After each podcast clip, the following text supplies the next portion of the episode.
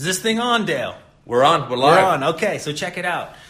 Dale Holmes has a new podcast headquarters, at least for this week. This On is me, by the way. This is Dr. J. Rich, just so you know. Sitting here with Dale Holmes. He let me uh, bring in the podcast. And today we have a guest, and his name is Chris Powell Esquire, MTB Esquire. and uh, we have, he's kind of a behind the scenes, in front of the scenes, and all over the scenes kind of guy as it comes to BMX, MTB, and cycling in general. Chris, what's up? Hey, thanks, guys. I'm, I'm stoked to be on the show. Uh, whatever you're calling it this week. I've always enjoyed listening to past episodes when I'm on my spin trainer riding on Zwift or uh, in the car traveling around. So thanks for having me. Awesome. Yeah, thanks for doing this, Chris. We always chat and uh, ride a little bit locally. Um, first of all, Jason, tell us about the setting today. So this is pretty good. We are in. This is the big conference room. Yep. This and it is. It's how many chairs? Anyways, this is where all the deals go down. This is where the divorces happen. This is where Cough. this is yeah. This is where millions of dollars are signed over to the other side. Um, and I think, if, if I recall, the the core of your business from a legal standpoint is business divorces, a lot of IP, a lot of technical stuff. So if two people are partners in a business, you help them part ways amicably, amicably, and all that other stuff, right?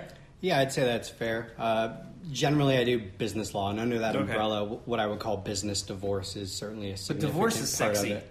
We Yeah. got we want the fans to be turning up the radio right now. yeah, it, it, it, it can be. I mean, whenever you separate a business relationship, it's much like divorce. Things get heated, and especially when there's money involved, uh, it can be pretty contentious. So it's fun to be able to come in and help people that have challenges that they can't solve themselves, so that they can separate their interests in an entity or part ways and you know move on with their lives. if only you were there for Cycle Pro and Greg Hill. if only you were there for Haro and Haro. If only you were there. No, I'm just playing. I'm just playing. I'm GT, go- that'd have been a big one. Yeah, yeah, yeah. yeah. Well, GT, you know, when Rich died, it be, yeah. So I don't. That's that was a. I don't know if that was a divorce. That was just a loss. But um, yeah. Yeah. Anyways, but BMX could have used you and still can. So let's get into that. Yeah. Dale, Sure. what you have? You have a, Dale has a list of notes. I made a few little notes because not everybody will kind of know um, too much about Chris, so we thought wanted to hit some of the points because he's, like I say, he's a little bit behind the scenes type guy, but still heavily a big fan. He rides all the time, and yeah, he's got a good story. Um, before we start, you want to say something about Jelly? I do. Um, I, I don't like talking about it because it's a, it's just a bummer. But but we love you, Jelly, and we wish the very very very very best for you and your family and the Dutch team, Dutch country, or the Netherlands as as it is. Um, yeah, just super bummed out to hear about what happened, and uh, hopefully you're on your way to to a recovery, and we'll see you soon at a race um, shortly. Absolutely. Healing vibes, Jelly. All right, Chris, let's, uh, I guess let's go to the start. That's what we always say at the start. Um, how'd you get into BMX? Yeah, sounds good. Well, my entire life, I mean, my earliest memories, I've always had a passion for riding bikes. Started with jumping curbs, that kind of thing, like most of us. And I, I think when I was around eight or nine, this would have been in the late 80s, early 90s, my parents bought me a box set of sports books. And one of the books, or each book touched on a different sport, right? So I had mainstream sports, and then I had other sports, including BMX. And I had no idea that racing was even a thing until I saw this book. And I loved bikes, and I thought it would be something that would be super fun. So I called a local bike shop and asked them if there were any BMX tracks in the area. And my parents knew I was serious about it because I was a really shy kid, and they told me that I could ride a track if I found one myself. So I, uh, I took the initiative and found a local track, and they took us to it. That was Santa Clara Pal. How'd you find one without the internet? Uh, yellow Pages. So So you- I just so- started cold calling bike shops. All right. Do you know, do you know about BMX? Is there a track in the area? That's good. At, oh, at what age? Uh, that would have been probably eight or nine years old. That's Yeah. pretty good. Because you know now it's second, like second grade. yeah. Because most parents, um, they find the track, they tell them they're racing, they choose their uniform, they choose their helmet, they tell them when they're training, they tell them when to go to practice, and then they make a play date with other BMX friends so that they can do BMX. Yeah. Okay. My, my parents were supportive, but they were um, they were always concerned about the risks associated with the support. So they tended to sit back and um, support me as long as I took the initiative to go out and try and do things myself. Pal had a good scene, didn't it? Like Hayek, Townsend, Romero, Yeah, Romero, Ac- yeah. Chris Acacia. Acacia. Yeah, yeah. Yeah, there were several fast amateurs in the um, in the '90s that came out of that track.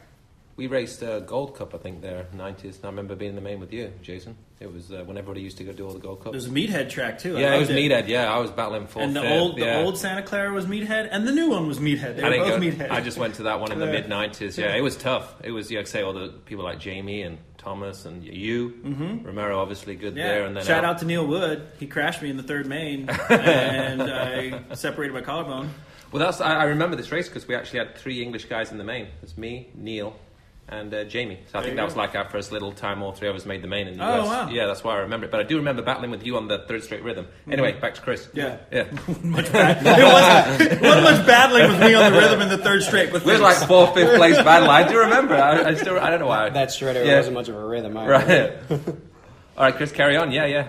Yeah, so I uh, uh, just raced occasionally uh, as a young kid, and then I think I started getting serious about it and doing you know regular, consistent weekly night local races when I was around 10, 11 years old, and then uh, I did one year racing the regional nationals that were like in California or Arizona, and didn't really have any success making mains. I was just you know getting into it, kind of motophil at the time, but. Um, the following year, I got some speed and started making mains, and then got a ride with uh, free agent bikes. Uh, at the time, they were just putting together an amateur team. So that was still KHS, right? Yeah, it was still KHS. Yeah. And they had uh, Dave Cullinan was the pro for the mountain bike team, and he was doing occasional BMX races. That's when Cully raced in a mountain bike jersey, then and raced a bit of A Pro. yeah, I Mm, yeah. remember. Yeah, yeah. that was a brief moment in Yeah. history. Yeah. So uh, Cindy Cindy Davis was I think she was number one girl at the time. I mean she dominated in the '90s, and she was the pro or the the girl on the team. And I knew her through a family friend, and she put in a word with the guy that was running the free agent team. Downtown Dave Brown. Downtown Dave Brown, yep. And uh, she had told me that if I went to, you know, whatever national was coming up and I did well there, you know, made mains, that there's a chance I could be on the team. That story really exists. How many times you heard somebody say, "Yeah, I used to race BMX. and Right. I almost rode for GT, Right, and they said if I made the main at this race, I'd be factory, but I got a flat tire. and, Right, yeah, you know, yeah. My dad didn't take me because So I I, went to a Hutch B in my class. Yeah, Yeah. I was, no, it was serious. I mean, I, I went from barely making mains to whole shotting mains um, in the span of you know less than a month. I mean, it, wa- it wasn't fitness or training or anything, and I was only twelve. It was just uh, I think it was a mindset change, realizing that I had an opportunity and that somebody believed in me enough that they thought if I did well once, that I could continue to do well for them, and that was all it took. So I, I got the ride with free agent, and it was cool. You know, amateur teams at the time, even on the uh, lower tier teams, still offered some travel and accommodation support and free product and things like that. So we had a decent year. Kind of, it was a, definitely a building year for me because it was only my second year racing nationals. But the team unfortunately disbanded at the end of the year, and I did well enough that I caught the eye of Mark Browning, who was a rider, a cruiser, older cruiser rider for Yeah. Redline at the time. Yeah, yeah. And he uh, he recommended me to Greg Hill at Grands because he knew my ride with Free Mm-hmm. Agent was up, and Greg watched me at Grands, and I, I did pretty well there. I think I got a third and a fifth. Who won your class? Yeah, who was in your class? Yeah.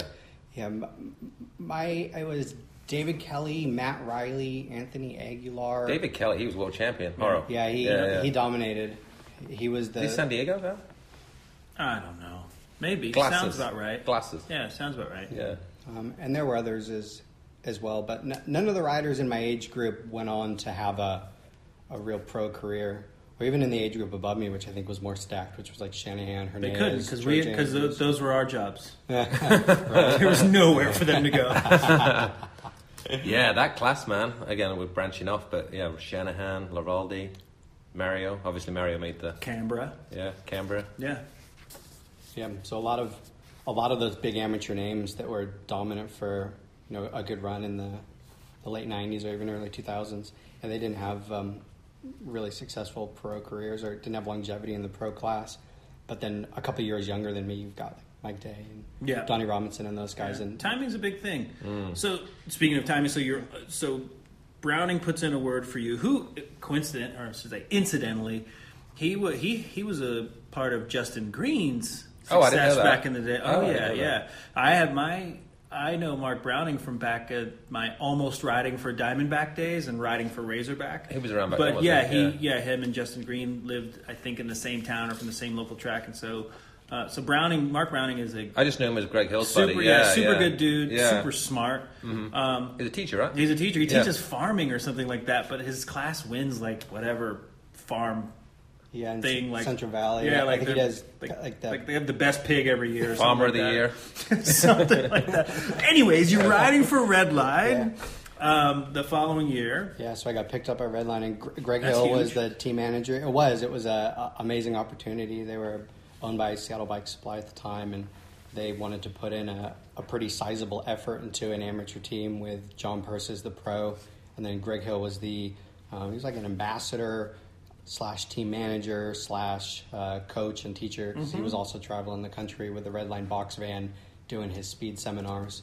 So uh, once summer came around mid-season, I had the opportunity to travel from. I think we drove from Colorado to the East Coast and stopped at various nationals along the way and um, did clinics during the weekdays and rode and trained with um, Purse and, and Greg and I just I got some great speed from it because I had never done anything structured like that and uh, did really well at the World Championships that summer. It was my first year racing at UCI Worlds. I got third on both bikes. Oh, you did? Canada? Yeah, Canada. Yep, Who won? Saskatoon.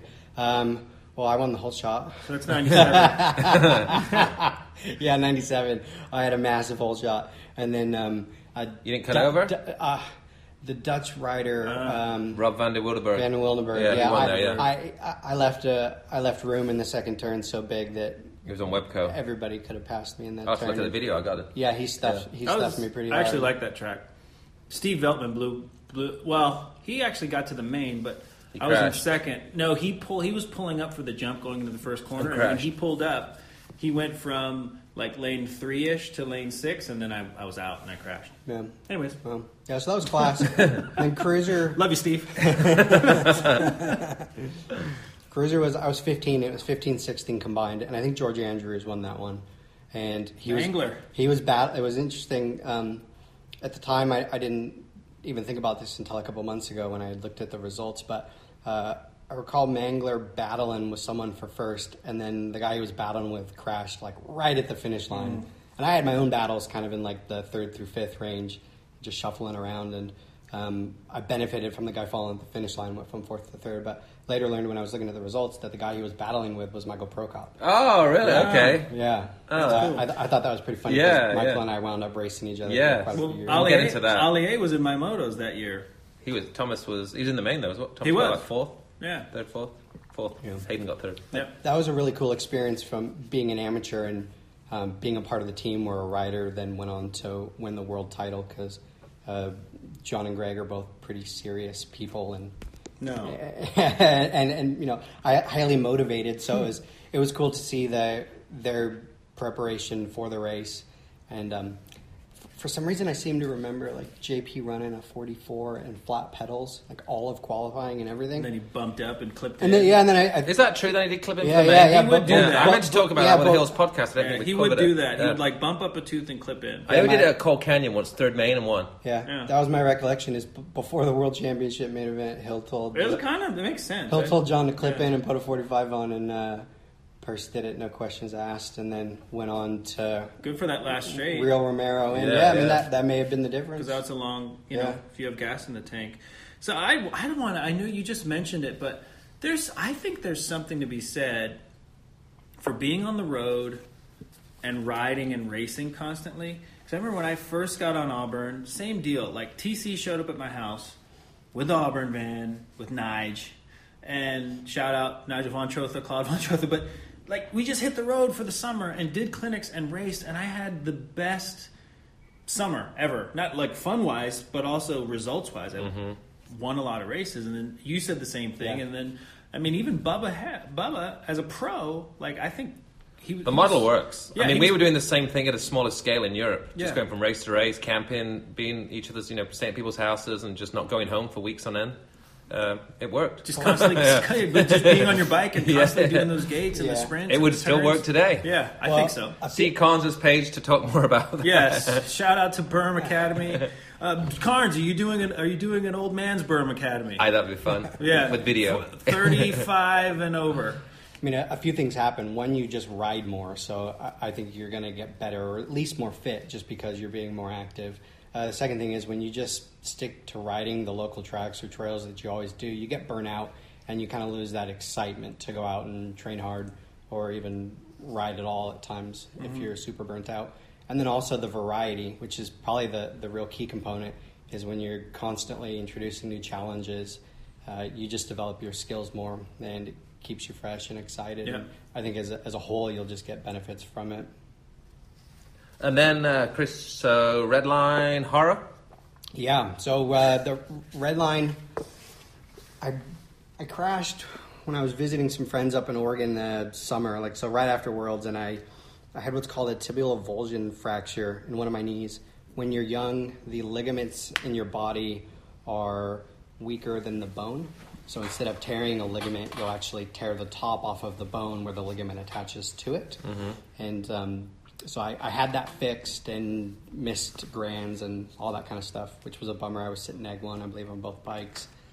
And when it came time to start looking at what I was doing next year, uh, I had a pretty candid talk with Greg, and he thought that I crashed because I was weak, or because I got hurt because I was weak and I didn't train in the gym.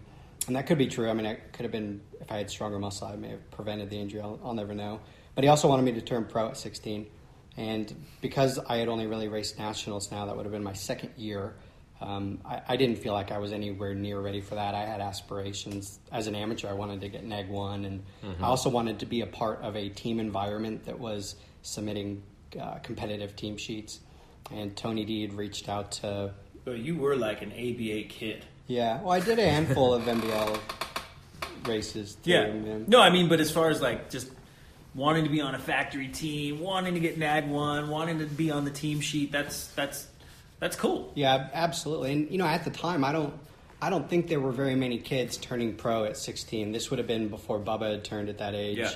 Um, I'm not sure how many there's been after Bubba's done that. I mean, I know Greg turned as early as he could when he was 15 or 16, so maybe he thought that, you know, it would be cool to see me take that path as well. But it, it wasn't something that I was interested in, and, and I also don't think I had the necessary confidence to be able to turn pro and be competitive. Um, you know, with the, the 90s pros at that point in time, there I had a lot of personal development that I would have had to gone through to have the maturity to be able to train consistently and, and be on the level that it would have taken to compete with you guys. So when Tony called, um, I, you know, it was a no brainer for me to take that opportunity. They were the number one team at the time.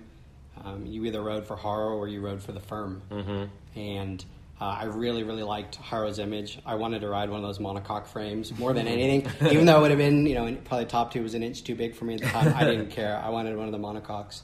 Uh, Haro had also sponsored. Airwalk uh, was- Yeah, they had Adidas Yeah, at that time. Adidas, yeah. yeah, Airwalk. And then uh, Haro sponsored out of Santa Clara Pal, Alexis Figuera, Yeah. Oh, who yeah, was yeah. someone I had looked up to as a young amateur, and also the, the land shark Chris Acacia. Uh, he was on, on Haro as well. So I, you know, you, you look at guys like that; they were the local amateurs when Matt I was, Oldwine. yeah, when I was the Grom, right? I mean, so that was it was a great opportunity, so I took it, and I uh, went to Reno for the first national of the year, and I probably only had about two weeks on the bike, and I'd really only been riding for about maybe a month and a half or so after the doctor cleared me to ride, and Tony had told me he was very cool. He said, you know, no stress on getting back up to speed. I don't care about your results. Like I know what, you know, I, I believe in you. I, I think you're capable of some great things. So take your time.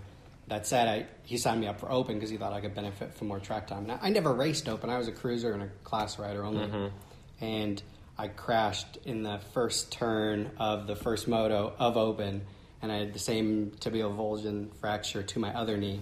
Oh, And that was, you know, the span of eight months or so. So you rode for Haro for, one straightaway. For one straightaway, yep. Jeez. And I, uh, it was it was hard. Uh, it was hard mentally to go through two injuries like that back to back as a So young, yeah. as a fifteen year old, and because my parents were so risk averse and concerned about injury, um, you know, at that point they were like, "We'll buy you a car if you stop racing." You know, do do this that. Or that. They they encouraged me to to not ride at least at that point in time.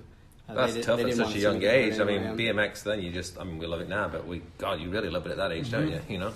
Yeah, it was uh, it was everything, but the injuries were were difficult. And um, Tony was cool. He told me that I could take an entire year off and not touch my bike, and that if I wanted to come back the following season, I had a guaranteed factory ride. But um, I ultimately decided just to be a normal high school kid, and um, I stepped away from the sport for a while at that point. Just to So what do you do then? Then so yeah, so I, I'd always had a passion for uh, electronic music. Oh, I, yeah. I like house and trance music Right, mostly. yeah, yeah. So, but I can't dance. I'm like, I'm horribly dance, horrible at it. So, I, I figured it might be cool to DJ because I love the music so much, and then I wouldn't have to dance.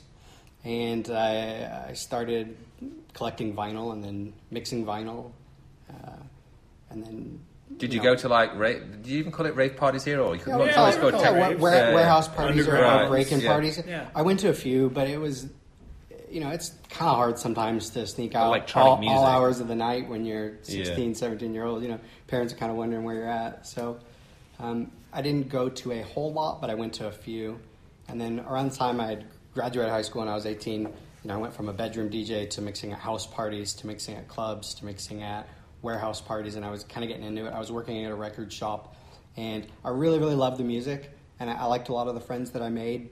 But as a whole, at least at the time, it was a uh, it wasn't the greatest scene. There was a lot of shady people in it, and you know, heavy drug use was pretty predominant, and it wasn't necessarily the kind of thing that you wanted to be around. Did you wear JNCO jeans? No, Oh. no, ne- I never did anything. I always looked like a BMXer. Right. Yeah, I was always. But that was kind of the same. wasn't I mean, off, in, Eng- yeah. Well, I, I was not a Todd Lyons BMXer. I would have been more of a. But the, I mean, at least in England, there's s- Vision Yeah. Street where you was kind of yeah, the Vans, Vans, kind of the the same jeans, deal, you know, maybe a a chain hat. wallet, Yeah. hat. well, no, no candy bracelets or pacifiers, So nothing you, like you that. Right. had more of a Jesus, Yeah. Jesus Jones vibe. you said something on my Facebook about Jesus I love Jones. Jesus I Jones. know. So do I, man. They're great. Yeah. All right. So no, that that was great, and that was a, a you know a really fun period in my life. But then when I was in junior college, I had to get PE credits, and one of the PE courses that was offered by the JC was mountain biking, and I had been riding sporadically throughout that time on like either a hardtail or a cruiser, and but when I took this class, I was just riding much more consistently, and my my fire inside got relit, and then I was starting to ride all the time, you know, two a days, things like that. And then you kind of ease more into the. Uh, I guess four cross hadn't come up then, so a bit of slalom as well, cross so- country. At the time, mountain bike racing was. What, year, what year are we in now? This would have been 2001. Okay. Yeah. So I wasn't. I had no interest in racing. I was just loving riding. Right. I mean, just for the adventure of it all, especially in mountain bikes. If you go get lost in a forest somewhere, it's a pretty soulful experience, and you get a sense of adventure. And um, yeah, I, I really like that. But I was also into dirt jumping, and BMX skills are great for that. And I was at these local jumps in Calabazas and Calabazas Park in San Jose. And there was another rider there who was a really, really talented rider, really fun to watch. You know, just smooth. One of those people you watch and they just they, they have it, right? But uh, he must have been uh, maybe perhaps intimidated by me or, or something. I maybe he was just super alpha and he didn't like me there. So he was trying to play chicken with me on some of the roller lines and got in my face and told me he was a semi-pro, right? Which is Did he have Did he have like the NorCal chip on his shoulder? Dude, Yeah, I said it. Did he have the NorCal chip on his shoulder? I don't. know. I, I, I'm NorCal, so I probably say I, w- I but- wouldn't generalize. But you it that rode way. for but you rode for LA companies. Yeah. Anyways, I'm just Yeah. bringing up some old stuff, having fun. Yeah, so he, he he was just super aggressive, and he got in my face and told me how good he was, and that he was this semi. Are we going to say his name? Sure, Ryan Finney. Hey, Ryan. Um, he was a. How uh, good are you, Ryan? No, he's a he's a good rider. I'm sure, Yeah, I'm sure. But he uh, so he says he's semi-pro, which is equivalent of a pro, and I, I told him that I would turn pro and that I would beat him within a month, and just that confrontation kind of motivated me to race. Right, yeah, yeah. Right. So I did. Kickstart. I turned pro, and um, I did beat him within that month. I first saw you. You know, I didn't know, but you was too young during your BMX times to, to, to come on my radar. But you first came on my radar. Um, I was easing into mountain biking at the same time, a little bit just for fun. But you was on profile, right? And you was doing the Norba stuff. Yeah. That's where I kind of somebody said some BMX guy got mm-hmm. third behind Lopes in mm-hmm. four cross and uh, or something like that. And I, I think they, when it used to be on TV, so I saw the footage, and that's where I'm like, who's Chris Powell? Who's Chris mm-hmm. Powell? And I, you can see him ride, and you could tell he was a BMXer. But yeah, that was the first time I kind of saw who he was. Yeah, so at, at the time it was dual slalom, right? And that's I wanted to race dual slalom because Right. it's parallel courses that are, you know, in theory supposed to mirror each other. You race someone head to head, but you're on a distinct course. So there's no contact. You're really just racing the clock. And I thought that would be great because I wouldn't have to worry about somebody just T-boning me or steamrolling me in a turn or anything like that. So I thought the risks of injury might be a little lower, and um, my parents were supportive of me doing it. But slalom at that point was on the way out in lieu of four cross. So I only got to race a handful of slalom races before the format changed.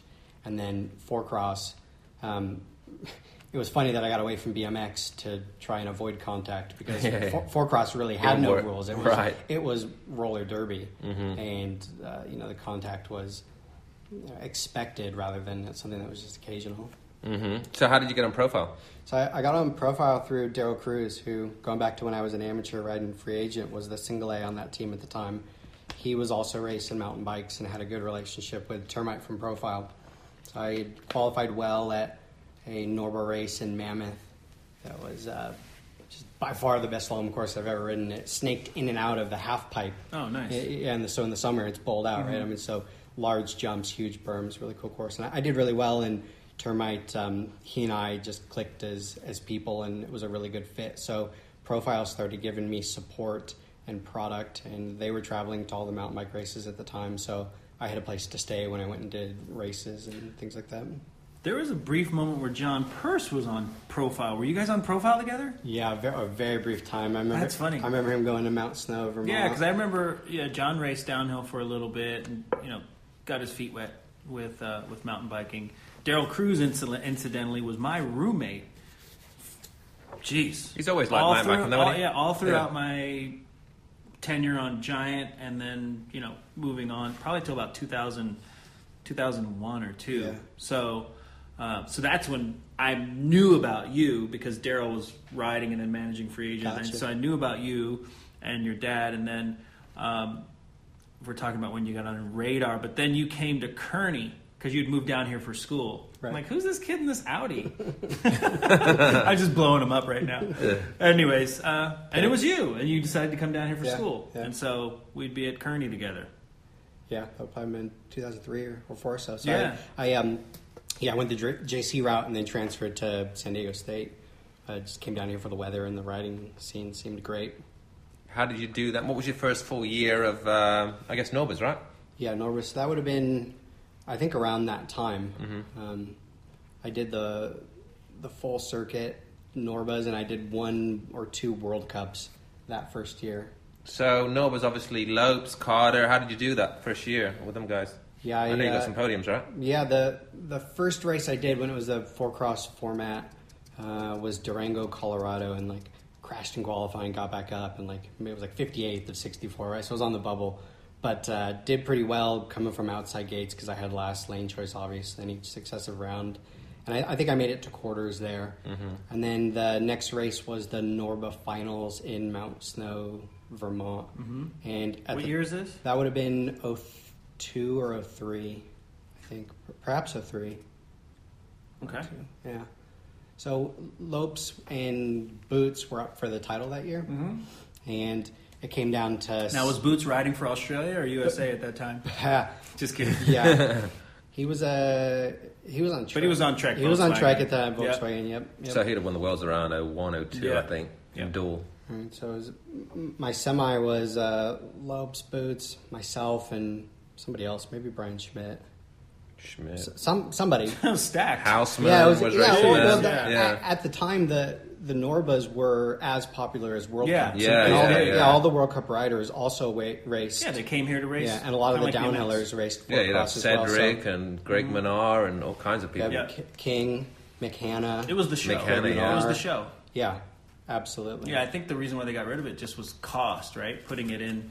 They still have four cross in Europe and they still have a world title for it. But I think in the U.S. they stopped because it just was a lot to put in those courses. Some of the mountain bikers felt it wasn't really mountain bikey. I guess um, I don't know. Yeah, it's it's absolutely cost prohibitive to do. I mean, to build a track that is fun for the pro riders to race on and also cool for spectators to watch is, you know, it's an investment that's probably on the scale of building a BMX supercross track, if not more, because you're having to terrace a lot of it into a hillside, mm-hmm. right? So just the And then the, environmental yeah. concerns at some of these resorts. Yeah, it's massive. So you, you build this track that maybe you know 50 or 60 riders can ride, maybe only 20 of them well in the world, and then amateurs can't ride, and then they'll do it once a year. It's just not a great financial investment to do. So the, the courses that we would often get, at least on the Norba circuit, were yeah, I mean they would just um, cut the grass and put up cones or flags at times, and maybe have an occasional roller here and there. Those courses weren't particularly fun. But World, World Cup wise, I mean, you know, Jason, you did a couple of World Cups in Europe. I mean, it's huge. It's Uh, huge. I mean, the, I did the, one. the night I show. did one, and it was, and I, I just only did it because it was my honeymoon. It was a way to get a. I remember you free showed up in like Chamonix. or- Les Gets. Oh, it was I in Les Gets. Leger. and um, I qualified, which was I had a good gate, and good first straight. But those two flat corners, those two flat lefts, killed me. That was it. Yeah. Was it dual back then? Or was it? It was four four cross. No, yeah, four cross, it was yeah. four cross. Rode Tell us about some of your World Cup success because you had you did pretty good at that. Worlds we raced a couple of times, didn't we? I like always liked about Chris because he was as you confident. So we used to talk a lot of shit behind the gate, and even though Chris was kind of he's He's a he- clean racer, though, right? But but no, I mean, like, he was a BMXer, but he hadn't done it for a long time. So you know, but he had a, a legit first straight. Ah, So- I'd like to talk about that. His legit first straight. so, so check it out. One night at Kearney, right? Right. I just said to him, I was like, dude, check it out. Here's the deal: the guys winning four cross are pro BMXers. Right. If you really want, if you really want to kill it in four cross, you need to train like a BMXer. Right. And so, Yeah. he hired. He was PH was his trainer for. I know you. I didn't see. Yeah. I we know we talked about this Yeah, about a so- month ago at Sam's race at the uh, uh, the Willoughby race. Um, I didn't know till you guys yeah, talked so, about that. so, yeah. yeah, PH. He, So it makes yeah, sense so it was now, fun. yeah. So Chris, Chris, we, Chris and I trained together a little bit too because PH Right. was my trainer at the same Yeah. time. Yeah, that, that was huge for me uh, for my career at the time. I mean, I, I felt like I always had a, a pretty decent skill level, and I was really, really good at conserving energy and just having flow. Like I, I could ride down a mountain. Mm-hmm. could ride a bike. fast, right? But at times that was uh, it could be a burden because I didn't have to work hard to get to that speed. Mm-hmm. And um, after I had raced for a few years and you know, had scattered podiums but not consistent results and, and no wins, I knew that my uh, my leeway with some of the rides that I had was probably at the end of its rope, and you know I had to start training super serious. And yeah, the conversation that we had absolutely sparked it. I mean, I recognized that like to be competitive and have longevity in the sport, I had to train just like a, a BMXer because that's what the guys winning in the sport were doing. Yeah, no, Chris was totally legit. Yeah. Yeah. First straight, let's say we battled a few times. I, I still remember now talking shit behind the gate Yeah. of the worlds. It was quarters or Yeah. semis. No, I- I mean- we're talking about lane like who's going to win three and four. Me good. you. So that, Yeah. that would have been that would have been Les Gets. Right. That's good that it's at the World. Yeah, yeah, it was, Les Gets, yeah. So I had, that was probably the, the best race of, of my career. Everything that was one of those races where everything just clicks for you right when the everything's lined up and that the mentals are right there. So I had. Uh, So you I had that final? I had I had hard heats, and I had like That's I, good. I think you I had want hard IA. heats early Yeah. because that knocks people out. Yeah, I had IA. Mm. I think I had IA. Thomas IA. Lesson, you young BMXers listening. There's a lesson in there. So Ali A. Yeah, IA. Uh, Levi Nord. Yeah, Levi. oh, Moore. Levi did it. Yeah, so I, I- forgot. He won a World and Cup. Was good on Yeah. a mountain He won a World Cup. Yeah. He won like Scotland, didn't he? Yeah. Yeah, Yeah. And I, I think I had Prokop in some of their. Either way, like Yeah. you know, It was legit. Normally at World Cup four crosses at the time, the heat started getting stacked around quarterfinals, but this was World Champs. It was my first one ever, and I had pretty stacked heats from Straight you know, away, the, the- yeah. the round of sixty four straight away. So I'd. Um, I had advanced and won all my heats moving forward, and then yeah, when we got to I think it was quarterfinals, Mm. it was Dale, Thomas, myself, and somebody else. I don't I don't recall who. Um, Probably Michael Marosi or something. yeah, Yeah, I- somebody that you know is good I'm going to be the last part of the track. Yeah. The Daniel guy that's going to I think- zoom by her at fifty. I think Tomas had because the, the way four cross worked is you had a qualifying run uh, the day before the race, and they took the top sixty-four, and then the lower ranked seed in each heat has lane choice. Right. So I think I had qualified eleventh, so I usually had second or third lane choice by the time you got into the deeper heats, and uh, Tomas had first lane choice. He took gate one, and then I had next lane choice. And I, I felt like I had a good first straightaway, but I didn't particularly feel like I wanted to be sandwiched between Dale and Tomas. Uh, and Smart. I, I thought that I would have a better chance of hole shotting if I was on the outside of Dale and him because I, I knew for sure that both of them weren't going to be in front of me at the first turn. They were going to try and cut each other off, and either one of them was going to get down the first straightaway clean, or they were going to both ball each other up, and I'd have uh, clear track ahead. Are you young pros listening to this right now? Right. So I remember I thought it was funny, Dale, because you, I, I told you, you said, you know, you have lane choice, Chris, and I said, no, you pick. oh, is it? yeah, this is the world as yeah. And, Yeah, this, and. This is, and this is the World Yeah. Championships. But, but I already, in my mind, I already knew where I was going, right? And, Right. and I, I didn't want, because I, I respected you as a racer and I knew Mm. you had an incredible gate start and a fast first straightaway. So I, I didn't necessarily want uh, you to dictate where you were going to go in relation to me, Mm-hmm. so that by letting you have the gate choice ahead of me, I could either pick. You know, three or four or wherever, right? Like Mm. I, I could decide where I wanted to go based on that dynamic of not necessarily wanting to be. You can make a more sandwiched. educated choice. Yeah, Yeah, exactly. yeah, yeah, right. yeah. So, so you looked at me like I was crazy and like I was admitting defeat. On the Right, right. but then you Like, actually snapped his all, yeah. you, you, you, you thought like I was like I was beat because like Right. no, I'm not going to snap you, so I don't want to get next to you. Yeah, but, but but you really in my head, I, I was playing chess, not checkers. Right. And um, yeah, you guys, I don't know what happened to you guys, but I, I got the whole shot and moved on from. Yeah, Now I remember you. You Yeah. came from the outside and beat us all down the first Yeah. straight. I think me and Ali went out in that one. You Yeah. and somebody else. It And might have been Prokop in that one. I think Some- might have been. Yeah, it might have been. Anyway, So you that went. was, you that went was through. basically a final, right? Yeah, yeah, So was- my my confidence was sky high at that point. I, I, Right. had, I had not put together that many consistent Cool. laps. You were on Specialized then? I was on, yeah, I was factory Mm. specialized at the time. It was my first year um, on that as well, and it was a contract year, and they had expressed interest in doing a long term type of deal with me. So yeah, e- everything was clicking. And then semifinals at that race was uh, Michael. Yeah, I it saw your it was- pictures on yeah, night. it was- Michael from uh, Australia. Michael, uh, good kid who was good on a bike. He's still racing. Michael Robinson. Robinson. Robinson. Yeah, he was riding Tiger. good there. Yeah, Tiger. Yeah, Tiger. Roger yeah. Rinderknecht, Right. and then Michael Prokop. Jeez. Yeah, so it would have been Prokop that was in our, our Yes. quarter. And Prokop hole shotted, and I was just to the outside of him.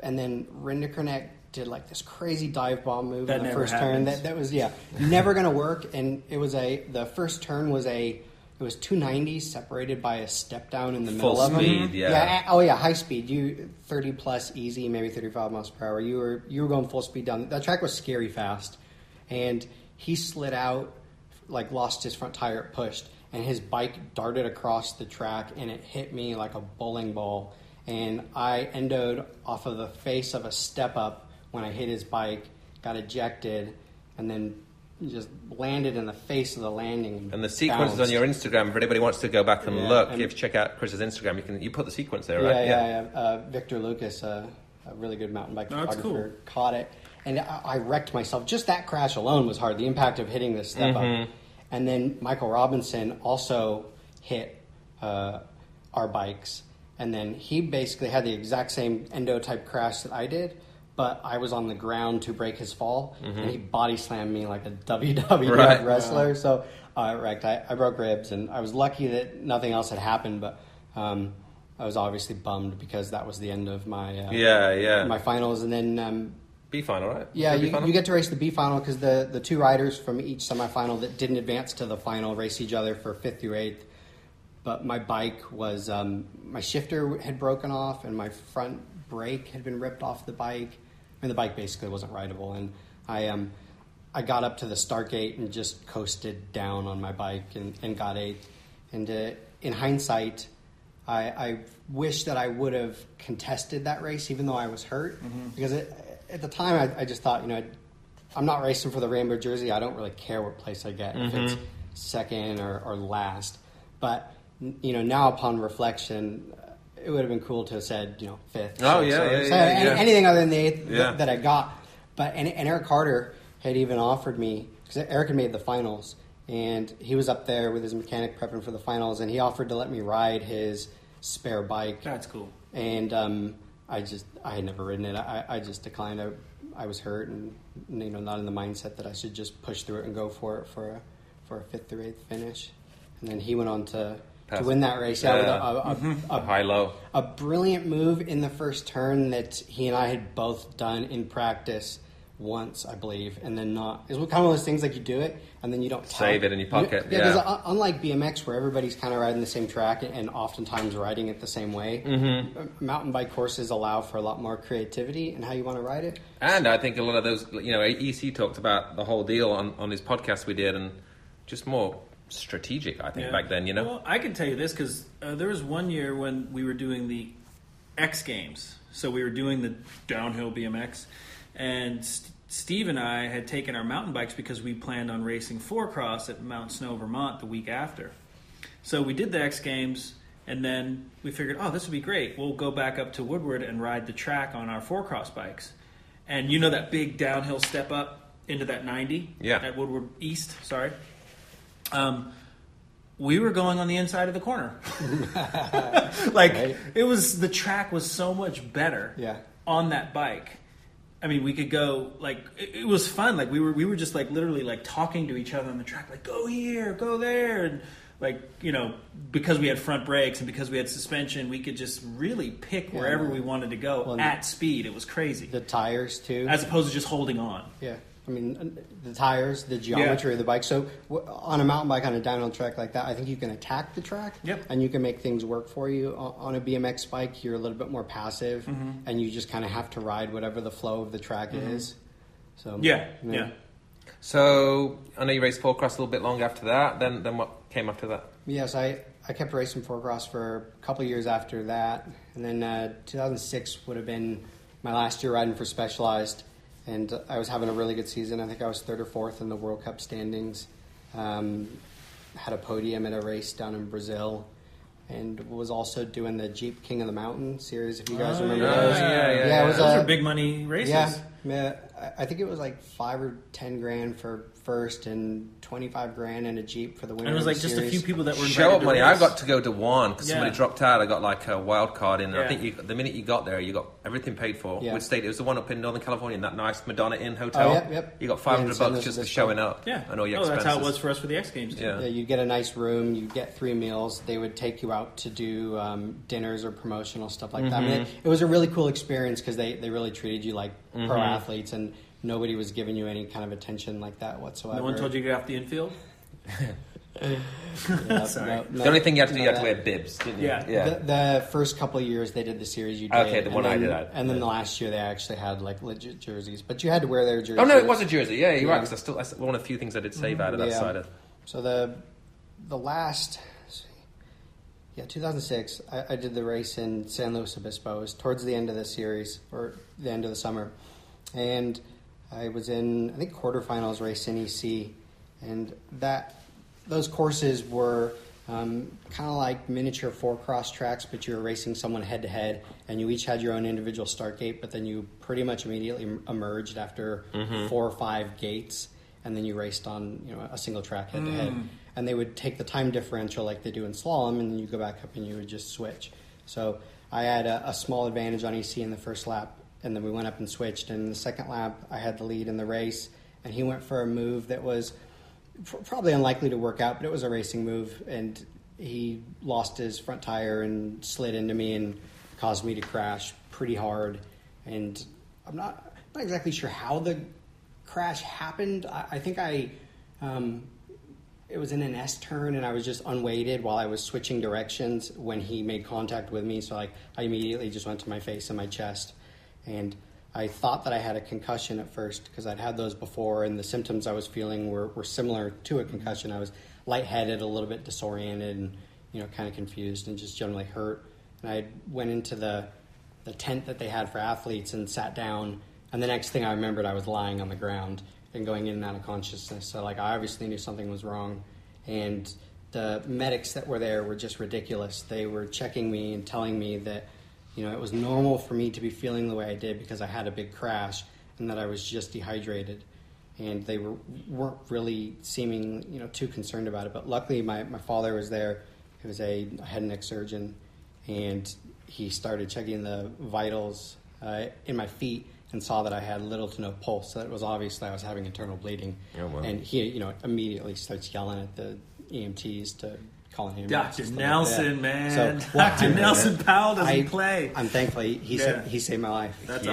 awesome. Um, Wow. I, I got rushed to the hospital and they, uh, you know, first started to try and figure out where I was bleeding from. They give you like a dye that you swallow, and then uh, they scan you, and the dye shows up. But I bled out while they were waiting for the dye to go to my body, and like Ah. I actually didn't even know this until like a year or two ago. So like I, I actually I bled out and you know clinically died That's crazy. and was given a blood transfusion. Or, you know, apparently resuscitated. I don't, I don't remember any of this because I, I was in and out, and you know, I have very vague recollection of the, the time in the hospital, other than um, getting wheeled into the operating table and the doctor telling me it could be my liver, kidneys, or spleen. He said, um, if it's a kidney, you have two. If it's your spleen, you can live without it, and if it's your liver, let's hope it's not your liver. he put the mask on. Oh, me. wow. And luckily, it was my spleen, and you know they removed it. Spleen you later. Yep. See you later. So apparently you don't need one. I'm still here. But um, it was uh, it was a significant injury, and I had also had you know a lot of injuries throughout the time when I was racing four cross, and I never put in a, a full season start to finish. And Specialized decided to disband their gravity team at the time, and they did it late. So I was scrambling for sponsorship, you know, after Interbike or so, and pretty much just put together a privateer program for the next year. Would have been 2007, and uh, I had some support through Avent Bombshell. Mike King was there at the time. Okay, I remember They- that, They gave me frames and Yeah. stuff like that, and then I. Uh, I think I, I didn't do World Cups that year, but I started the season doing the, the USA circuit. It wasn't called Norba at the time. I don't recall what it was what it was called, but I had uh, won a race. I felt like I had some good momentum going. Then I went to Stumphauser's house to do the sprint trails trails. race. Yeah, sprint trails. Yeah, on twenties. Yep. Oh, it was awesome, incredible, so much fun. What And year was that? That would have been 2007. Seven. Yeah. Not six. Yeah, seven. okay, seven. Okay. And I, uh, I was in the semifinals at that race. That's pretty good. Yeah, I earlier rounds. I think I That's good. Kalen when he came to the states, Yeah. and like I had some fast riders, and um, was feeling good on the bike. And I, I really, I think I excel on that kind of tight technical riding. And Tyler and I had a really, really close race going, but I crashed. Tyler was on. Was he on A Yeah, we too? were, then? we were teammates That's at cool. the time, man. But I, uh, I crashed right before the finish line. Like I just took the last jump awkwardly, and Oh, and yeah. I, I looped out and had to run it out because we were on flat pedals, and I was going fast enough that when I ran, I tore my ACL. So the, coming from like you know significant knee injuries as a kid, the various injuries that I had during my racing career, uh, the spleen injury and then my ACL, it, it was just a huge toll on me mentally that I had to do a serious you know analysis of um, whether I wanted to continue taking that kind of risk or whether I wanted to do something else in the sport where you know I could still be involved and and help the sport as a whole, um, but not necessarily put myself in situations where I would be you know exposed to that kind of high risk that you get when you're racing head to head with people. So that led you into 07, 08. Now you started working a little bit with Jill and Mike Day, right, for the first Olympics, or Yeah, so because I had you know raced Mike uh, when he was racing four cross, and then worked with him briefly when he was at Avent, he got the job as the director down at the training center. And once the Beijing track got built, he had asked uh, me if I would come down just to hang out with the riders and ride the tracks, and I was yes. And you and you yeah, because Yeah. at that time that was like the first supercross track that was kind of a stationary track. I was racing then, and yeah, you were one of the few people that, oddly enough, and you weren't a BMXer like we were really, but yeah, you you could ride the whole. Tra- You could ride the whole track consistently, yeah, and Yeah, was- you know you and Mike Day, and then everyone else was like, uh, I don't know. Well, it's yeah, funny. Whenever whenever I went to BMX races, I raced a couple of single A, right? Like I was the mountain biker. But then when I go race mountain bikes, You're the BMXer. So I don't, I don't know. Yeah. I'm, the, I'm the guy that likes to you're the ride bike bikes. rider, and- but you could ride the hell out of yeah. that track. Oh, I was. I mean, I hadn't touched a BMX bike since I crashed when I tore my ACL, and I showed up at the Supercross track and was like, okay.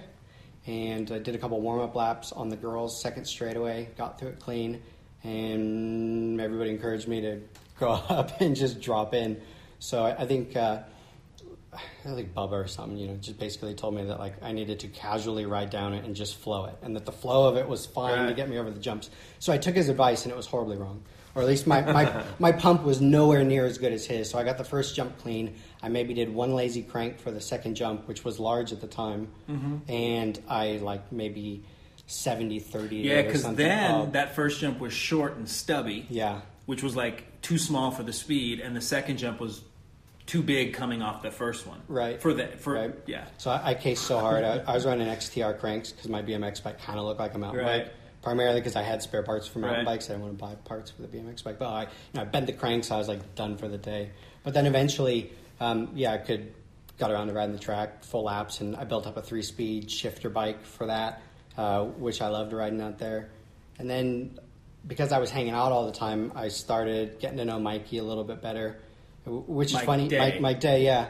And he, he and I didn't we weren't necessarily friends at the time, um, and hadn't been for a while. Stemming back to when he went out to Sea Otter one year, I think this might have been like 2003 or four. He raced four cross, and we were in a quarterfinal together. And I obviously knew him from when I was a young amateur, and you know knew him as a double A pro at the time. And he, he didn't have the best first straightaway, but he had a legit, you know, a double A first straightaway. So I knew the chances of me horsing him at that point were probably pretty slim. But those gates at the time eh, on the American circuit did not have a start It cadence. was ski, wasn't it? Yeah, it was just a hydraulic gate, and then they'd have someone that would pretty much tell you 10 seconds, and then the gate would just randomly fall. Okay, I thought it 10 meant when they used to yeah, no, up no, like it- ski style. It would fall Yeah. like a normal gate. Right. So you were just reacting to the gate moving, n- no sort of um, auditory or visual Right, cues. it was real random. Yeah, so the, the technique on those was just to start your, have your foot, your start pedal higher, and then Mm-hmm. Don't lean wh- back as far. Oh, not at all. And when they say 10 seconds, you like try and pedal. Like, you're trying yeah. to get a gate start and move, even Everyone's though the gate putting doesn't. pressure on the gate, yeah, so it- it'll falling as down. hard as you can, so that when the gate moves or releases, you, you like you just automatically lurch forward That's really because good you for had the gate back. on it. Stumpy would have killed that gate. Yeah, I'm sure. and, then, and then by the time you've reacted to that happening, then you get your gate started Right. because your pedal was high. Now your pedal is in like the optimal The right gate start spot. position. Yeah. So Mikey being a BMXer and never practicing that, I was confident he didn't get that. So Mike didn't even get a first pedal.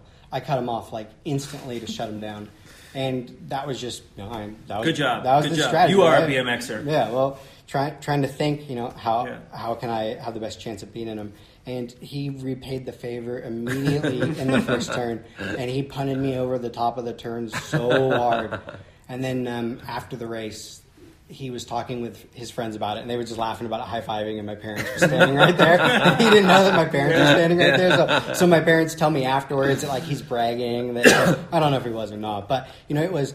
I, I think I was bitter because I didn't necessarily view what I did as dirty, although in hindsight, yeah, it probably was.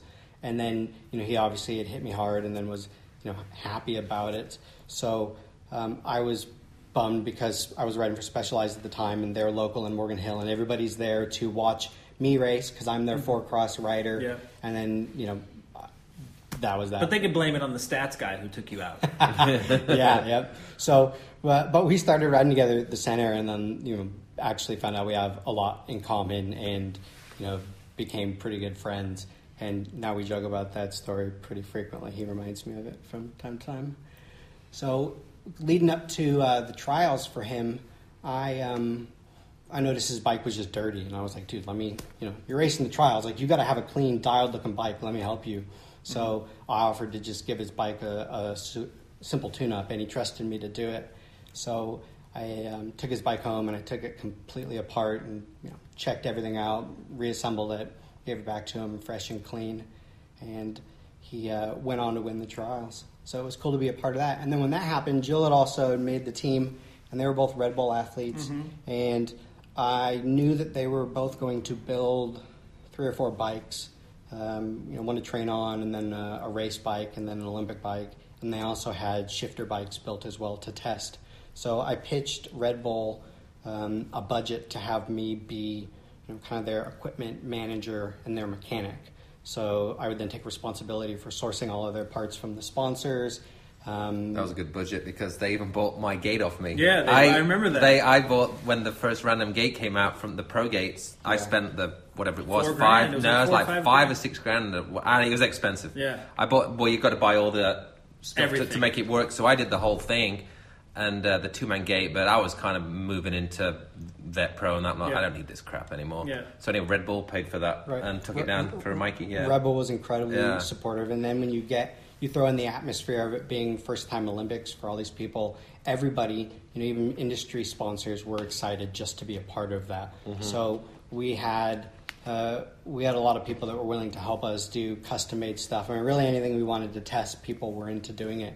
And I was thankful that during my time racing four cross, I had uh, a full time mechanic that would travel with us, and I treated him like he was like a. Uh, He's a you know, teammate. He, Not only the teammate, but I made myself his apprentice. Yeah. Like, I want to yeah. know. I want to know everything about my bike, so that I can do everything myself. So that you know, one, I don't have to pay for a bike shop to do it, and just you know, I, I wanted to educate myself Yeah. about it, so that even just from a safety standpoint, if something needs to get fixed immediately, I want to be able to know how to do it. So I feel like I had a, a, a pretty good understanding of the mechanics of a mountain bike, and a BMX bike is much more simple. And I had always generally worked on my bikes, and then eventually I took responsibility for prepping my race bikes as well. And the mechanics role was often limited to just washing the bike or mm-hmm. maybe building it out of the box when we traveled towards the, the end of when I was racing. So, you know, I, I pitched Red Bull that as well, and I said like we can do something really special for these guys if um, if you give me a lot of money, and you know they they did, and I, I say a lot. I mean it wasn't huge, but relative to BMX at the time, you know I think we got like twenty grand or something to build um, ten bikes, and a lot of the stuff they had was free from sponsors. But we were able to get some custom stuff done. Like I had a lot of titanium bolts and washers. Billy And- Griggs did the frames, right? Yeah. yeah, they were Billy, Billy Griggs made frames. and they were all custom, and then we got like uh, tie washers and stuff. Some of them didn't have the right inner or outer diameters, and some of them were odd sizes, or, or the parts we needed were odd Right. sizes, like the DXR pedal washers at the Right. time. And my father, We're non-existent. yeah. So my father-in-law worked at a, a shipyard up in the Bay Area that did you know like military contracts and things like this. So a fully functioning and um, machine shop. Yeah. So I I sent off a ton of titanium stuff to them and had custom made washers and stuff like that for their Nice. bikes. So um, pretty much every bolt on their bike was tied out. Bikes that or parts that didn't have. Um, you know, were weight bearing like chain tensioners and stuff like that, or the uh, the brake adjust on the brake lever for how far you want the lever to go, things like that. Like we had aluminum bolts, um, we had titanium pieces for their brake mounts, um, the brake pad holders themselves, and the V brakes were tied. I mean, they they were trick. And then we did full ceramic bearings on all of Mikey's bike, down to like driver bearings, hub bearings, uh, bottom bracket bearings. Jill's bike, she was running Chris King, and we couldn't find easily available ceramic bearings for her hubs on those, but so we just stuck with normal. But she had ceramic, everything else, and uh, they had a lot of custom painted parts and things like that as well. But their bikes were incredibly trick, and I think when you have a bike that you know you, you, you feel as fast and it's got special stuff on it and it looks really cool. Well, helps your mental game, Oh, yeah. oh, every. I mean, Jason, you're you know you're acutely aware of this. Racing is ninety nine percent mental. I mean, obviously you got to put in the work to get you to a point where you can be competitive if you're in the right mindset. But if you don't have the right mindset, it really doesn't matter how fit or strong you are. No. You- You're not going to win if you don't have your mentals right. So it was cool to be a part of that process with them in in helping just get them pumped on their mm-hmm. equipment. And um, yeah, so you know, then obviously they went on to the Olympics and both medaled. So it was an incredible opportunity for me to get to be involved in their journey and to in part, you know, kind of sharing their success, knowing that I had a, a small part and role in it. You were like the CIA agent for the Olympic team. That's good. You were totally undercover. Yeah, yeah, yeah, yeah, exactly, Bond. yeah. We, we didn't tell anybody that we were doing this. To you know, nobody knew what their bikes were. I mean, it's probably the first time I ever even Yeah, talked about cool. about what we did. Just 'cause we didn't want anybody to have a, a similar advantage, whether it was actually an mm-hmm. advantage or or not. But it was, it was, but that's a special feeling, and I think, I think it's good for an athlete, especially going into a big event or you know, quite possibly the biggest event that you, not only that you feel the support, but that you feel like you have that advantage. I remember, and I know Dale, you could probably attest to this, and you too. But sometimes you're you're you're feeling like it's beyond a feeling. It's almost like you're in such a good space that it's like the secret you have. it's like the secret, and you can't tell anyone. Yeah. And the only way to mm-hmm. tell people is to go out there and just win. Mm-hmm. right. And, but it's like, but it happens. Yeah. So that that's kind of you were part of that secret, Yep. which is cool. although Maris ended up winning and his bike had like three inches of steer tube above his stem, and His bike cha- was his chain- terrible. his chain looked His bike was loose and- terrible. And then he went to free agent, put another two pounds on it. yeah. But his uniform was good the next time around. So but you know, then- so medaling at the there's that. Olympics, I would call a win. Oh, I would oh. call that a win. Yeah, of course. I mean, Mikey, you can Hands go back down. and watch Yeah. that. Finally, could have maybe gone for it in that second, Second turn. turn. Maybe. maybe, but I mean, second's still good. Yeah, yeah. got- it's a it's a story. It's a story for Yeah. sure. I, I thought he was going for it when he pulled up close to even on the berm jump, but mm-hmm. Maris just sucked it up. I think Mm-hmm. Yes, just he enough did, to, to keep his handlebar in front of Mikey's. Yeah. And then i- if Mikey had gone for that move, It'd have been it- carnage, it I w- think. Yeah, it would Already it was, but it'd been double carnage. It, it would have either worked or wouldn't. He Mm. would have either came out in first or he would have cr- Nothing. crashed. Yeah. Right? So I, I, I- I think it was. he made the right choice. It was I the right think. call. Yeah, yeah, Second still good. He he did good from it. Well, Um, and I'm sure knowing Mikey, he's like, okay, I'll get him on the third straight. right. Yeah, yeah. Still attacking. I mean, that's down. what I was thinking when I was watching it. I was like, okay, he'll, he'll get him on the third straight. If not here, then Right. there. So But p- perhaps his inside line didn't give him enough track speed Right. to be It able to super be close tight if enough. it had yeah. gone- perhaps Mike Day, maybe you should come on the podcast and talk about that lap. Fans want to know. We have spoke don't about it a little bit, and he's down for. it. He likes the party, Yeah. so he'll come on. Oh, you know he's listening. Yeah, Mike, we know you're listening. he's undercover, undercover fan. you and Danny Nelson are totally listening. Let's move forward a little bit then. So I, I reconnected with you again. You know, I moved down to San Diego and started doing the local mountain bike cross country stuff, and that's when me and you started racing again and Yeah. battling again. Yeah, like yeah. battling for every Wednesday night. Quick and dirty, quick and dirty. quick and dirty. We'd battle for you know fourth, fifth, and sixth in the in the class. So yeah, tell us about moving on to the San Diego scene, what you're involved in now, the pump tracks, and yeah, you're still riding your bike all the time. Yeah, totally. So I mean, I guess very briefly leading up to that, after the Olympics ended, I kind of had a void and you know no real competition in my life, and I needed something. And Jason actually recommended that uh, you know I consider going to law school, and um, I pulled the trigger on that. Just took the LSAT basically on some show up, and away I went. and I, uh, I mean, I always had a passion for um, business law and like liked the class I took at an undergrad, so it was a good fit, and it definitely filled that competitive void because law school is hyper competitive, and students that do well get scholarships and things like that. So, um, but I, I needed to ride at the same time just to stay sane, right? I mean, you have to have stress release and to keep you balanced and things like that. So, I started riding a lot of uh, trail bikes and cross country type riding and racing local enduros and things like that. And then that's how we linked up. Yeah, yeah, no, definitely. And then um, just recently, you got involved in uh, potentially two, but uh, tell us about the, the pump track that uh, you're in the middle of. Yeah, so there's a there's one pump track facility in San Diego currently, Tyler Brown's facility down at the uh, what do they call it now? The High Performance Athlete Center.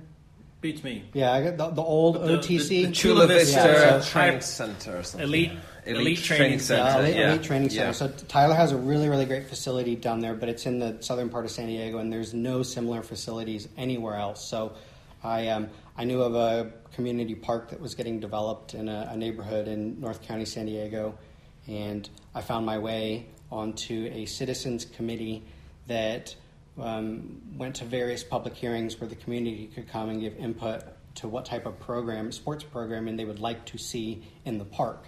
And the people on the board had also opportunities to propose ideas.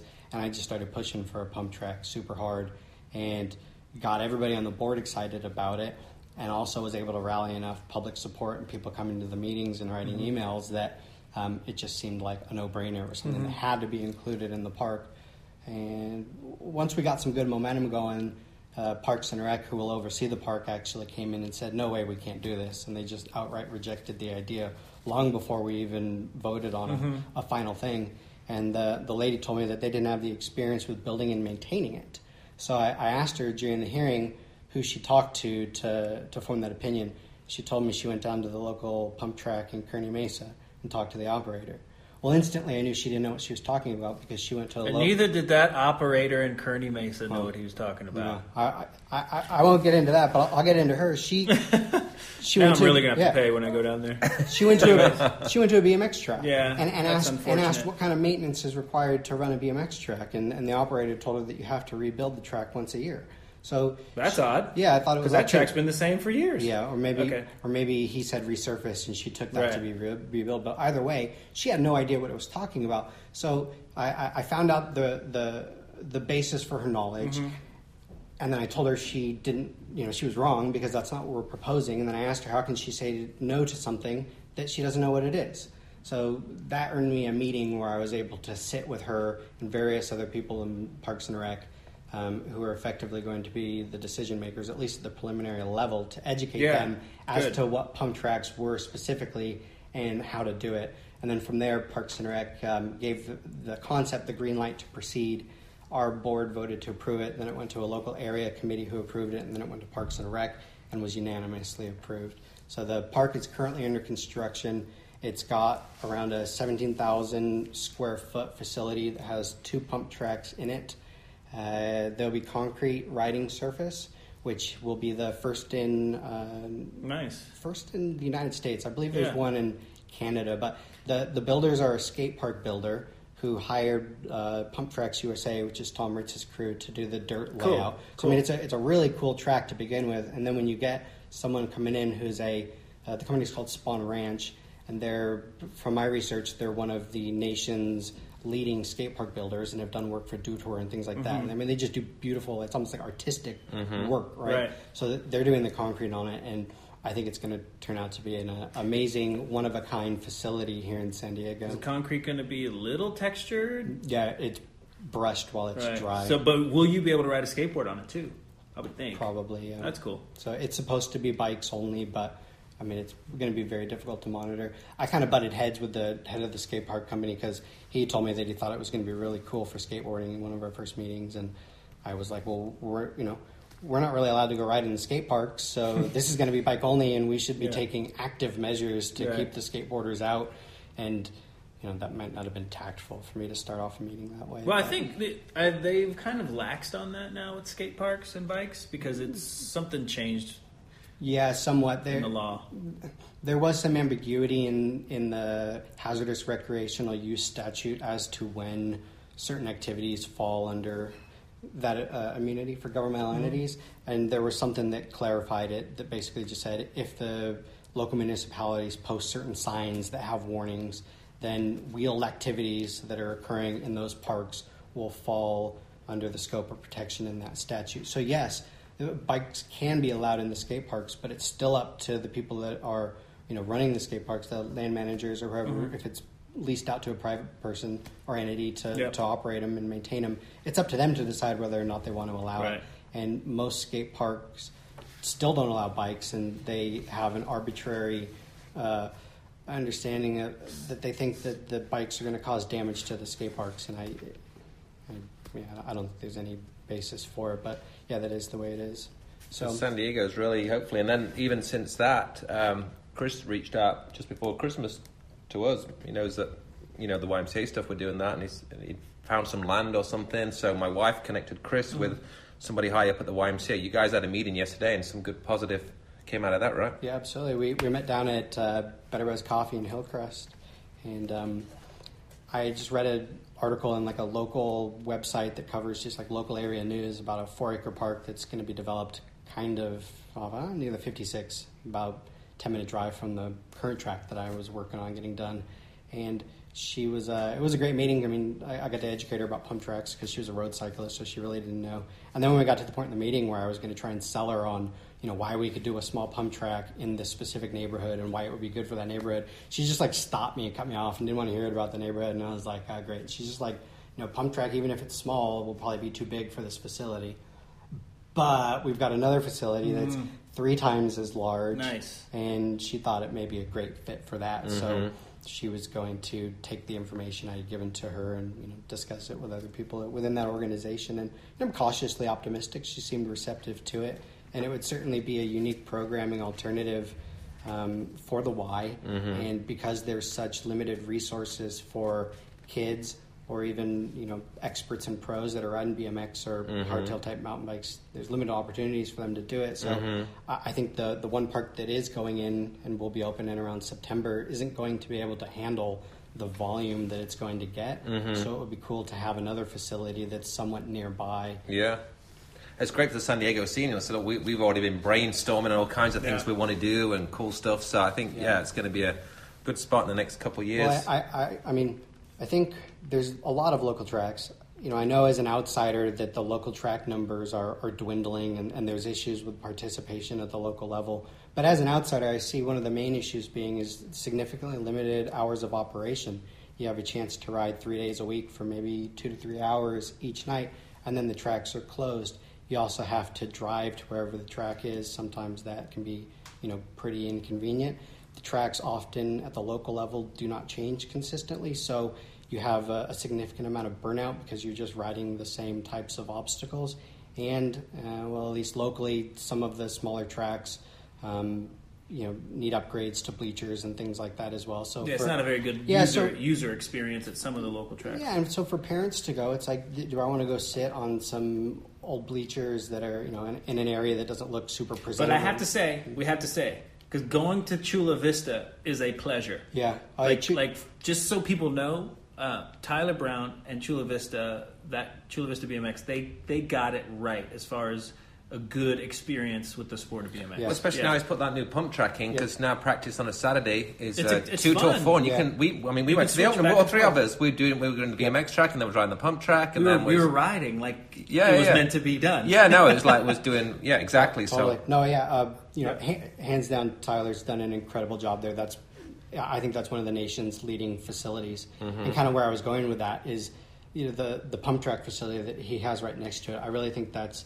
the the key or one of the keys for increasing participation in the support. Is it's not necessarily just having more local tracks, but it's having um, pump track type facilities in public parks where kids can go and develop fundamental bike handling skills and you know improve their fitness and also kind of get into the habit of riding their bike like if there's if there's bmx type facilities or pump tracks in local parks that they can ride their bike to and they get into biking perhaps they're going to start riding to and from school and stuff like that and then all different opportunities to do on top of that, right? Yeah. You know, coaching and um, events and. Yeah, no, absolutely. And I, and I think once the, the key for advocacy in this space is really just educating whoever the people are that are the decision makers for whether or not to and having the right people, like say, like somebody like you, Jason, you two guys. I mean, like I was saying when we found out about this why, I said to my wife, I said, just send Chris. I, I, he can talk better. I know you can as well, Jason, Well, a lot better than I can. You know.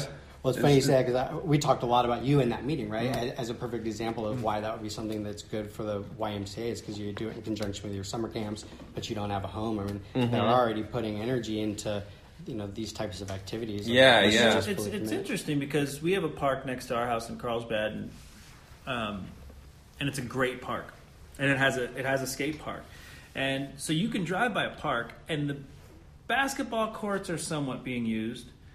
The f- the soccer fields and baseball fields are not always being used, and I get that that, that there's team sports and you know there's scheduling and organization, but the point is that's a lot of space that's not being used all the time.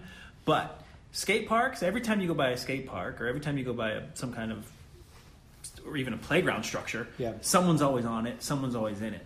And so I think from a pump track standpoint, I think it's the same thing. Someone will be using that thing. The, someone will be using that thing the whole time. It's you know as long as the lights are on, it'll be used. They opened a skate park yesterday. Did you see on the news? Linda Vista, three Yeah, million. The yeah. Tony Hawk Foundation Yeah, yeah. was it was those all on the Yeah. news yesterday. Wow. Steve Caballero, all them Yeah. guys were. Uh, Cesar, who would listen to this, um, he could tell you more about it. But I was I was looking through. He was there as well. But um, yeah, so it seems like Yeah, that's incredible. Sk- skateboarding is boomed, um, particularly in San Diego. Y You have a lot of um, a lot of athletes that achieved mainstream success, Yeah. like like Tony or Andy Macdonald's and guys like that. And then you've had really good um, or- organized um, organized activists that have gone out and gotten a lot of public support for it and things like that. And they just built a lot of momentum off of that. And you got mainstream acceptance of it because of X Games and guys like Tony Hawk and Yeah. stuff getting video games. I mean, that Tony Hawk it was on his Instagram two days ago. He was literally dancing on the dance floor at some party in LA with uh, Paul McCartney. Yeah. Good for You him. know, I so- mean, the reach he has, you know. Yeah. It's- But I, I think that you know just continuing to build more and more skate parks isn't necessarily the answer for communities because the you know it's relatively saturated already. Yeah, There- yeah. There's so many. There's enough places to Yeah, it's But my point was yeah. just like use of land space, right? Like if I own an office building, or if I own an office space and it's not being rented out, or if it's just not being utilized, then I want to I'd want to rethink the purpose of that space. And so I love soccer, I love basketball, not as much as BMX, clearly, but Right. my point is I drive past enough parks and see empty fields, Yeah. but I don't see empty skate parks and I don't see empty pump tracks when they're built. Yeah, That's all. We've been. My daughter's started skateboarding a little bit, so we've been going down to the Poway um, skate park a little bit at the weekends when we can, uh, and it opens at eight in the morning. So we like let's go at eight o'clock when nobody's there. Mm-hmm. You know, so we went a couple of Sundays before Christmas.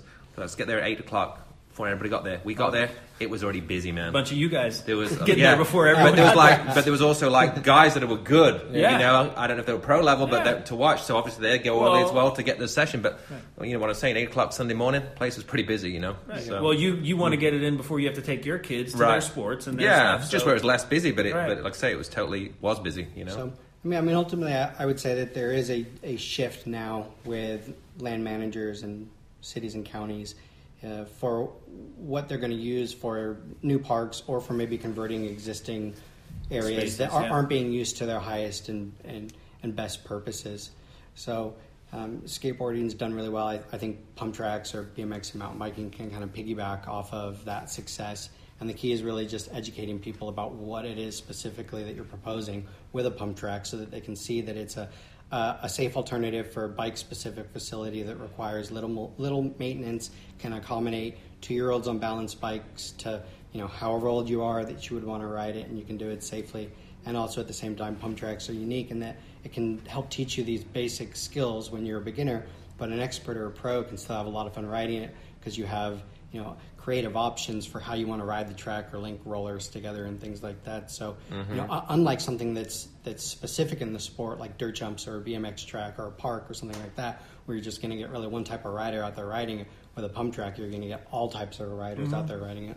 No, also like I say it's going to build the scene even more. Yeah, and it's good. It's uh, yeah, I would say we've got some great ideas, just what we want to do, you know. So um, excited about the next uh, couple of years in the San Diego bike riding uh, scene. Um, Where are let's we wrap- taking this podcast, Dale? When are we what? So where are we taking this podcast? What's next? What's next?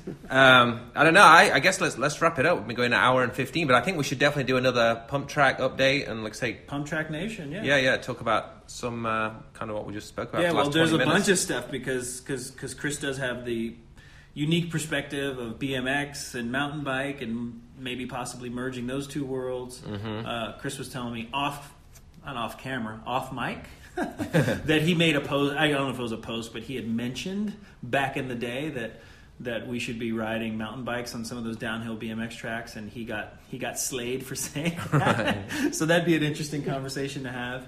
Um, yeah, and then just there's just a bunch of stuff: the politics of BMX, the advocacy for cycling, and you know, Last question, Chris. Um, before we before we end it, um, what do you think of current? Say you're a big fan, you watch it. What do you see in current BMX racing? Yeah, it seems pretty serious to me. A little bit too serious. I think that would be my observation. Uh, when I started racing mountain bikes, I, I did it because there was this sense of adventure involved, an opportunity to travel, and um, the environment was just different.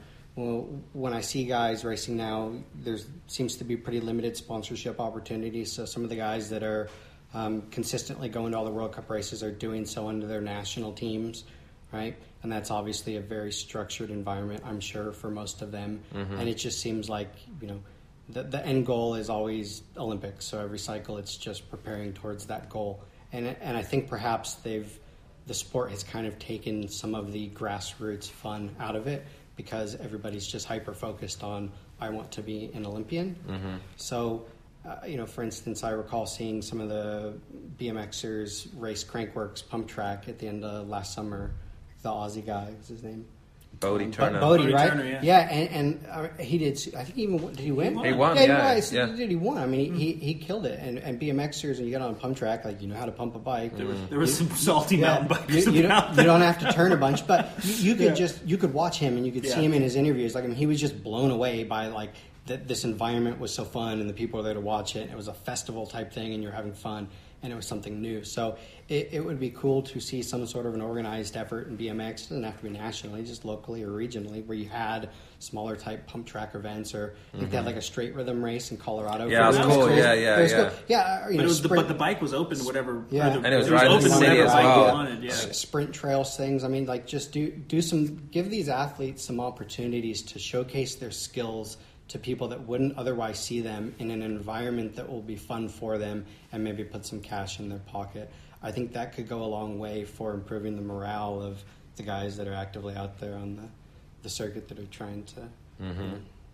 Well, let's let's do this again. Let's talk uh, Yeah. pump track local scene again in the next couple months. Chris, it was good talking to you. If anybody wants to get hold of you, needs a lawyer, uh, needs to get divorced, fight a case, how No, do they no, reach no you? family law, business divorce No. Right. Yeah, I'll give you a referral. if Execute you a get trust. yeah, um, you know, find me on uh, Instagram at uh, at mtbesq. Um, it's probably the best way to reach me, or you can find me on Facebook as well. hmm And uh, I can also watch some of you. I was watching the one that you posted today. Cool little line. It was at Chula Vista last week. You was doing some transfers and stuff. Yeah, down at the uh, Sent to Tyler's new pump track. You're riding Yeah. with Jill. Yeah, she came down. Uh, her and Bryn are trying to escape the winter up in Seattle, so she's spending some time at the Rebel very cool. facility in Santa Monica. Oh, cool. Came down on weekend to watch Supercross, and we went and She's still killing it as well, isn't she? Mountain biking, Jill. Yeah, absolutely. She's uh, an incredible athlete, and she's managed to reinvent herself um, as time has gone by and been able to adapt to new um, new types of competition in the sport. Right? I mean, whether it was downhill racing or pump track racing, BMX, Slalom, yeah, slalom. Yeah, she just Air Yeah. DH. she, she, I think she she conquers something, you know, uh, achieves at the highest level, and then looks for a new challenge on the bike. And Yeah, no, she's awesome. Yeah. Yeah, she's Yeah. done. Well, I know one of her main things is progression and getting better on the bike. Yep. So it's kind of like a, you know, she kind of she she's competitive clearly, but I think she likes to set the bar just a bit higher for herself, and she just keeps she holds herself to high riding standards, and so that so kind of in a weird way takes the competition out of it. So it kind of the competition kind of take takes care of itself for her. right, well, in some of the sports, she was competing with herself. Yeah. for a while For too. sure. right? I always liked Trady too Yeah. when she was do you know NBL when it was mid 2000 when she was racing NBL pro Oh, yeah. girls and she was like yeah she liked you know the way she talked and that she was hungry and she I'll cut them off and Yeah. well, I used to like all that with her Yeah. it was cool Yeah, absolutely. yeah. True competitor. It's good. yeah no definitely Jason anything last words from you That's it. Thanks for having me on. I always like being a guest. yeah thanks we should do this again maybe we'll make this uh, your office Chris This is our like new uh, headquarters HQ it's really close for me Really fancy. I pass here every day on the way to dropping my daughter off um, so yeah Jason thanks for uh, cruising over as well Chris awesome talking thanks again Yep. No, thanks. It's been an And- honor. Thank you. Yeah, and uh, yeah, you can check this out on uh, bmxweekly.com, High Low, the BMX podcast on iTunes, and that's it. Cheers for Oh wait, every- I have something. I do have something. Hype it. So check it out. Uh, yeah, want to give a shout out to Carly Young, and I will be in Pittsburgh February third, fourth, Mindset Training Camp, and I'll also be at the Wheel Mill. Check that out. Is that that indoor skate yeah, park? yeah. Right. So boom, hashtag some all wheels sailors. matter. Yep, all wheels matter, and uh, and yeah, check out my new website, drjasonrichardson.com. I would love to come and talk about BMX success and riding bikes and how to do that and make a make a go of it. Cool. All right, Thanks, guys. shameless plug. See you next time, guys. Cheers. Peace. Awesome. Thanks.